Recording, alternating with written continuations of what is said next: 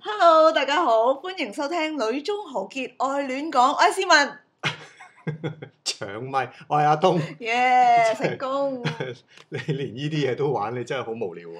唔係無聊，係喺一個好沉悶嘅低壓氣氛之下，去揾一啲令自己開心嘅嘢。冇理由沉滿低壓㗎，呢幾日應該興奮先係㗎。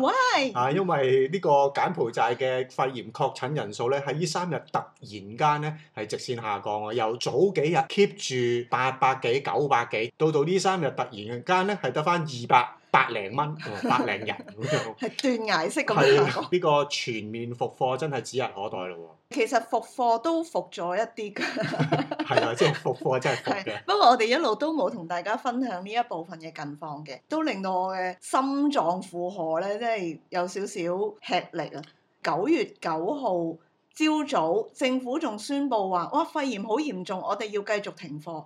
跟住同一日嘅晏晝，教育部就宣布下個禮拜中學復課咯喎。係啦，最勁嘅地方就係好多學校咧，都喺呢一段日子係做咗檢疫中心啦，嗯做咗隔離中心啦。嗯，係啊，咁佢一話復課咧，一個禮拜唔使咧，佢就可以將所有學校做晒消毒、做晒清潔咯。係啦，即係柬埔寨啲效率咧，其實真係越嚟越高，係極高。嚇、極高啊！復課之後一個禮拜啦，我哋而家已經係預備呢個亡人節嘅大假期咯冇錯，喎。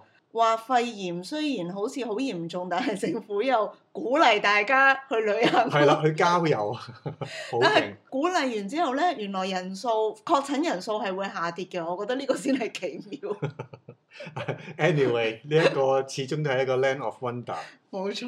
好，今日嘅主題呢係有好多朋友都關心柬埔寨嘅一個營商環境，嗯所以就抽時間同大家分享下。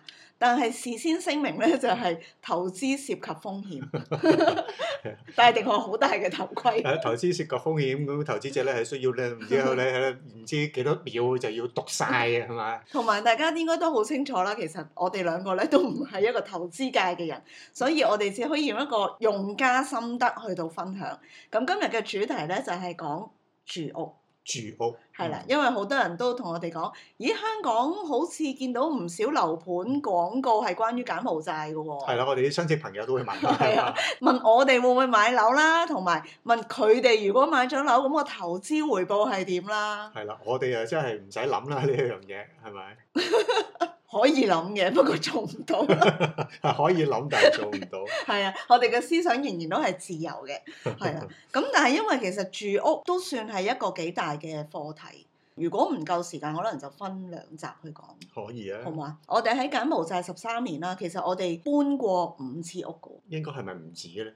不過唔緊要啦，其實都係不斷搬屋，咁我哋住嘅屋可以分做兩種唔同嘅類別，咁有一種就叫排屋，一種就係 apartment。排屋都真係比較 common 啲嘅，嗯即係喺本地人嘅界別入邊。咁我哋不如講下排屋先啦。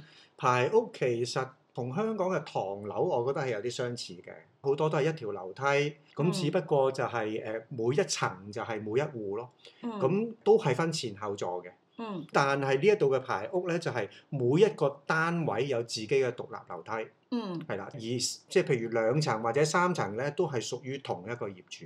東南亞嘅人咧，其實對於排屋應該冇乜陌生嘅，都好普遍嘅，即係越南啊、泰國啊、柬埔寨，我覺得都係類似呢啲咁嘅屋嘅。嗯，我當初聽到排屋嘅時候，我就即刻諗起我細個食嘅排包咯。誒、呃都似 嘅，係啦加 X 排包咁樣，係啦，有四排嗰啲啊嘛。係啦，冇錯，咁就係長條形嘅。嗱，我我哋如果揀屋就好睇幾樣嘢啦，光唔光啦，嗯。啲空氣流唔流通啦。你住過排屋，你覺得用家體驗係點？舊式嘅排屋咧，嗯喺呢一度咧，其實好多都係有差唔多十四米長嘅，個個單位全部係拍晒噶嘛，所以其實佢係得前門同埋後門或者後邊嘅窗，嗯，係啦，咁所以其實採光唔係好理想嘅。仲要後邊咧好多時係拍住對面屋企嘅嘅後後啊邊門，係啦，所以基本上係得前門一個位係可以有光入嘅啫。舊式嘅排屋咧，其實住本地人可能會中意咯，嗯，係啦，即係佢哋覺得可能冇咁熱，誒唔、嗯需要啲嘢曬到入屋啊咁樣，但係對於我哋嚟講，好似都係唔係好慣成日嘅都覺得黑掹掹。係啦，，嗯依家嘅新式排屋咧就短啲嘅，好多時只係得十米度，嗯，係啦、咁同埋後門同後門中間嘅空間咧，其實佢可能會有一個好明顯嘅相隔，嗯係啦、咁所以嗰個採光度同埋通風嘅程度咧，就好過以前即係舊式長嗰啲排 屋啦。係，不過我以前住排屋咧，我係永恆地唔開個後門嘅，因為後門佢哋嗯係攞嚟煮嘢食啦，攞嚟擺放雜物啦冇，錯基本上就係老鼠同曱甴係嘅啦集中地啦冇。錯，係啦，依家通常都會有長隔住添嘅，即係新嘅排屋。排屋其實佢嘅樓底都普遍高嘅，但係我以前租嘅時候，成日都有個疑問就係、咦點解排屋成日都有個閣樓嘅？其實個閣樓好唔見使啊！嗯哼。咁如果要嚟瞓咧，又好焗喎；要嚟做嘢又會覺得好局促喎。你知唔知點解會有閣樓嘅出現？啊其實真係唔知喎、我後來睇過啲資料咧，佢就話誒個閣樓係因為嗰陣時嘅中國人，佢哋都係諗住攞嚟做生意嘅地下嗰層，咁所以佢哋就需要有個閣樓係俾啲計數嘅師傅或者係一啲管理嘅人啊可以望到個門口，望到樓下。即係帳房嚟嘅。係啦，其實係一個帳房嚟嘅咁樣，咁所以佢哋就一路都保留閣樓呢樣嘢。咁如果嗯新式嘅排屋咧，有一啲就已經係冇咗，冇咗個係啦閣或者樓。有啲變化。係啦，有多係啦少即叫做多少少變化，嗯幾得意喎！原來中國人對於柬埔寨嘅建築都有一即係歷史嘅背景，係，即係中意有種居高臨下，可以睇到晒。好似當鋪 啊，係啦，即係可以睇到晒下邊發生咩事。其實講真，真係喺閣樓做嘢，又真唔其實唔係睇到好多下邊可以發生啲咩事嘅。本地人保留一個傳統就係佢哋好中意喺第一層做啲小生意咯。即係喺接住地下嗰一層。係啊，，即係我哋好多家長都係，就算佢係家庭主婦，其實佢哋都好中意擺啲零食啊，係擺啲誒石油氣，即係細嘅石油氣罐啊，咁喺屋企度賣，咁佢哋就當係一個小生意。係排屋係事實上真係好方便嘅。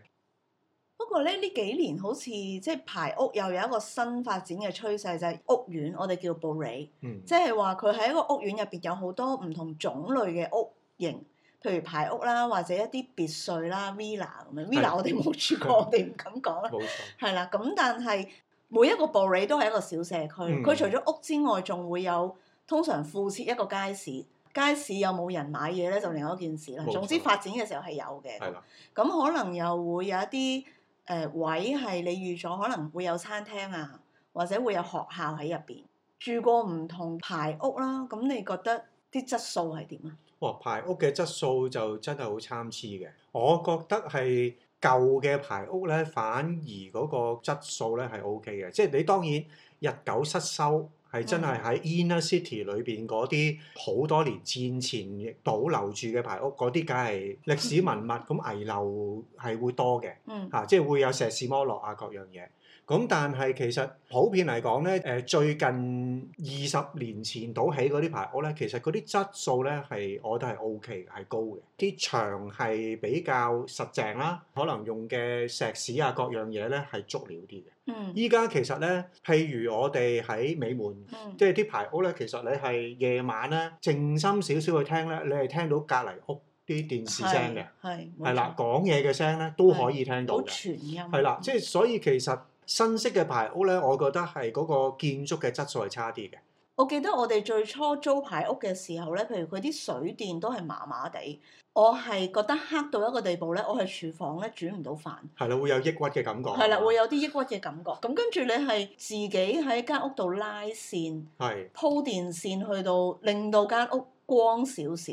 其實我覺得係嗰陣時，即係佢佢起屋嘅時候咧，用嗰啲燈仍然係比較暗嘅燈咯，或者係本地人佢哋習慣咗嗰種光度嘅燈咯。或者係個燈泡嘅問題，唔係係啦啊電線嘅問題。其實唔係電線嘅問題哦咯。咁、 ，OK 譬如依家去到依家新式嗰啲嘅，即係啲嗯排屋，其實佢哋已經用譬如用慳電膽，佢哋採光啊，或者佢哋油油嘅顏色咧，啊同以前唔同。我哋初初住嘅咧，全部都係鋪瓦磚噶嘛。係我啊記得。嚇、即係嗰種感覺咧，係咧又暗啦，又冰冰冷冷。嗯，但係依家佢哋都係真係叫做有啲有設計嘅， design 冇錯啦，有啲室內設計嘅。 可以肯定嘅就係佢起嘅時候咧，建築商或者建築工人咧係嗯真係會問個業主：你起嚟自住定係租俾人嘅？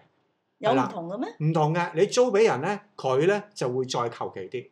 哦，因為反正都係租俾人，隨時又要裝修啊。係。啦，係啦，係有有時啲質素都真係覺得哇，點解可以咁？我記得咧就係、有一次我哋嚟咗都唔算好耐啦，總之就係水喉漏水，咁你就好苦惱啊，又要去即係五金鋪買咗好多零件啊，咁樣去自己整，整極都係漏水。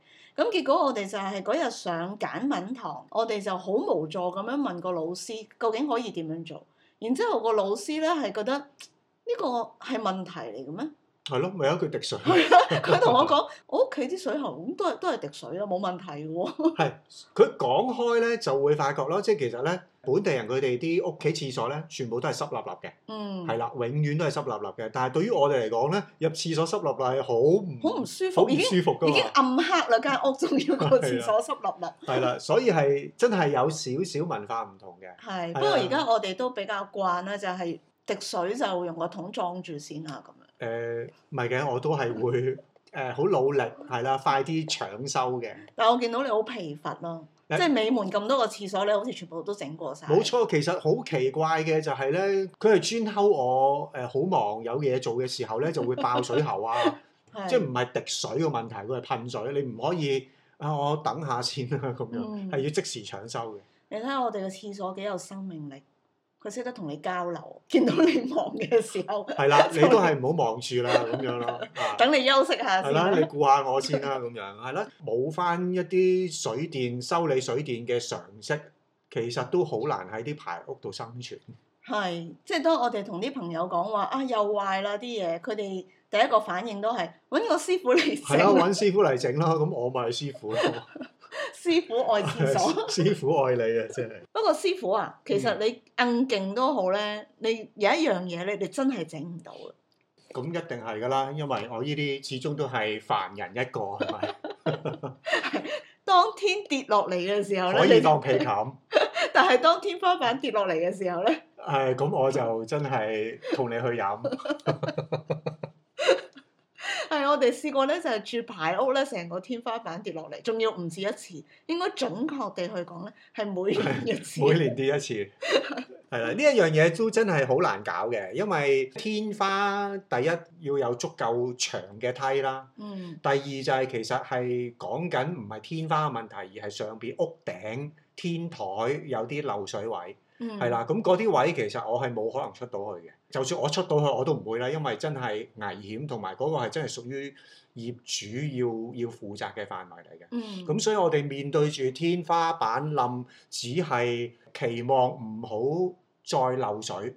嗯同埋我估對於你嚟講係另一樣關注啦，就係、喺天花板唔好有嘢跌 落嚟。冇係錯。啦，有啲活生生活物四活物跌落嚟咧，就好好大問題啦。或者係四腳換物我都唔 要。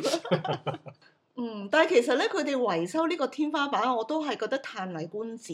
佢個天花板係石面嚟噶嘛，咁其實如果再落雨咧，再濕佢都係會再跌嘅。冇錯，一路濕一路重，佢就會裂咯。佢負荷唔到，佢其實佢就會下塌咯。有一次就係有幾個裝修工人嚟整完個天花咧，佢索性喺個天花板度整咗幾個窿。係冇錯，開幾個窿咁啊，啲水咪可以引落嚟咯。呢個係咪算係一種生活智慧定係乜嘢？我完全解釋唔到呢件事。誒、解釋唔到㗎，但係佢哋佢哋做得出咯。係咯，我就覺得哦，長知識，原來 problem solving 可以係咁樣。係啊，咁但係佢嗰啲窿又佢喺喺正中間喎，即係佢唔係有個排水道排排咗啲水喺側邊咁樣出嘅喎。 咁但係喺正中間，你咪可以用個桶接住，準確地。 Anyway，對你嚟講咧，可能維修係一個頭痛嘅事啦。其實對於我就係、住排屋，我好驚住地下，連埋地下嗰即係層。衞生問題係嘛？係啊，冇錯，就係、真係蛇蟲鼠蟻都有可能出現。最驚係雨季咯，即係啲渠道灌，簡直就係一個災難。冇錯，都都試過好 幾次，係啦。即係幸好我哋，譬如美門屬於新嘅屋苑，咁嗯佢係填高晒嘅。Suppose 咧喺短期內都唔會有即係污水倒灌呢個問題出現嘅。係啊，不過你都有少少停頓嘅位，因為呢幾次落大雨都好似有一啲微水浸嘅情況已經出現。俾 你啦，其實你係咪都係唔係太中意住排屋？我最唔中意嘅就係其實佢真係好大咯。 咁啊我哋我哋兩個人真係唔需要咁大間屋。不過如果有朋友嚟，譬如我哋試過咧，有一啲嗯有啲 team 會嚟探我哋或者做義工咧，咁其實有咁大間屋又真係方便嘅。仲但係要呢啲嗯係即係每間房都有獨立廁所。係啊，，冇錯。但係因為呢啲時間都真係唔算多啦，咁但係要打理咁大間屋，有時你去咗外省，咁我一個人喺屋企，其實對住間空洞洞嘅屋，又唔知老鼠幾時會跳出嚟，其實真係會有一啲壓力嘅。嗯，咁同埋光同空氣流通都係我哋本身嘅背景，即係我哋個成長文化入邊係會着重噶嘛係。咁除咗呢啲，會唔會其實你仲有一啲其他嘅考慮？誒、呃有嘅，我覺得住排屋有一個好嶄新嘅體驗咧，就係同啲隔離鄰舍可以好熟咯。嗯，特別係咧，因為今邊成日都停電噶嘛，咁我哋有時停咗電就會好自然，大家就會坐晒喺門口嗰啲乘涼啊，咁就會傾下偈咁啊唔係，其 樣。實第一件事係睇下隔離有冇停。係係冇錯 你。又停啊，我又停喎。因為有時係唔知道自己啲電線有問題定係點，大家就會出去裝下，咦係咪停電啊？係咁啦，咁就開始傾係偈啦啊。咁同埋都真係會容易熟嘅，因為出面始終有一個地方係叫做即係自己嘅空地啦。咁所以出去打掃都一定會見啊。嗱，嗰個空地其實又好詭異嘅，係啦，即係嗰個空地咧，當要打掃嘅時候咧，就係我嘅咯，係啦。但係當有人要要侵佔你嘅空間嘅時候咧，佢就話嗰個空地係公家嘅咯。係咁，所以其實真係你遇着一個好鄰居咧，呢、個真係唔係我哋能夠預計到。係啊，，即係譬如嗱，我哋喺美門咁，我哋隔離左右咁，可能都係家庭啦。嗯咁特特別有啲年長嘅，即係長輩級嘅。咁其實咧，嗰、個鄰舍關係咧，我覺得係幾好嘅喎。係啊，好好傾嘅啊！喎。即係同佢見哋早兩日出去掃樹葉咁樣，嗯咁就喺出邊就係同同佢，我幫佢掃埋樹葉添啊，一路傾嗯一路掃樹葉，嗯。係啊，真係好街坊、好隔離鄰舍嘅感覺咯。係，同埋佢哋又好好禮貌嘅，即係我哋另外一邊嘅鄰舍就係賣 organic 㗎啦，咁佢、又會自己種一啲香草啊咁，咁佢見我哋嘅後門唔係好用咧， 佢就會嗯，係啦，侵佔啦，真 係，係啦，咁但係佢有問過係嘅，佢借用係啦，啦，咁我覺得又唔錯啊，又我哋有突然間有個小花園都 OK 係啦啦，我，都係咁樣諗。係啊，咁但係如果遇着一啲唔好嘅鄰舍咧，哇！唔好話唔好鄰舍啦，即係如果遇遇著隔離係開餐廳嘅係啊，咁佢先就啦，係係咪？即係噩夢就開始係啊，佢啦，請你佢請你免費兩餐都係噩夢啦。係。油煙啦、味道啦，同埋夜晚我哋出去倒垃圾，嗯或者出去行兩個圈唞涼，翻嚟嘅時候就發現滿地下都係有移動嘅物體 啦。係啊，又或者係誒、呃我哋泊車嘅位俾佢嘅客侵佔咗係啦，。咩都有啦。係不過泊車位其實都係一個好難解決嘅問題嚟嘅，始終呢一嗯度公共交通工具未算好普及啦。咪一間屋一部車咪容易解決咯。 但係而家真係好少一間屋一部車。係咯，啊，即係一間屋兩部車，佢始終即係隔離屋就會有啲車就會係褪咗個係啦，唔覺意唔覺意就褪過去你嗰度咁樣。係，即係譬如我哋以前住舊屋嘅時候，其實已經開始係大家誒有爭車位嘅情況出現。咁嗰陣時，我係聽過爭車位嘅情況係會將架車泊喺佢哋架車後邊，即係頂住佢哋部車出入。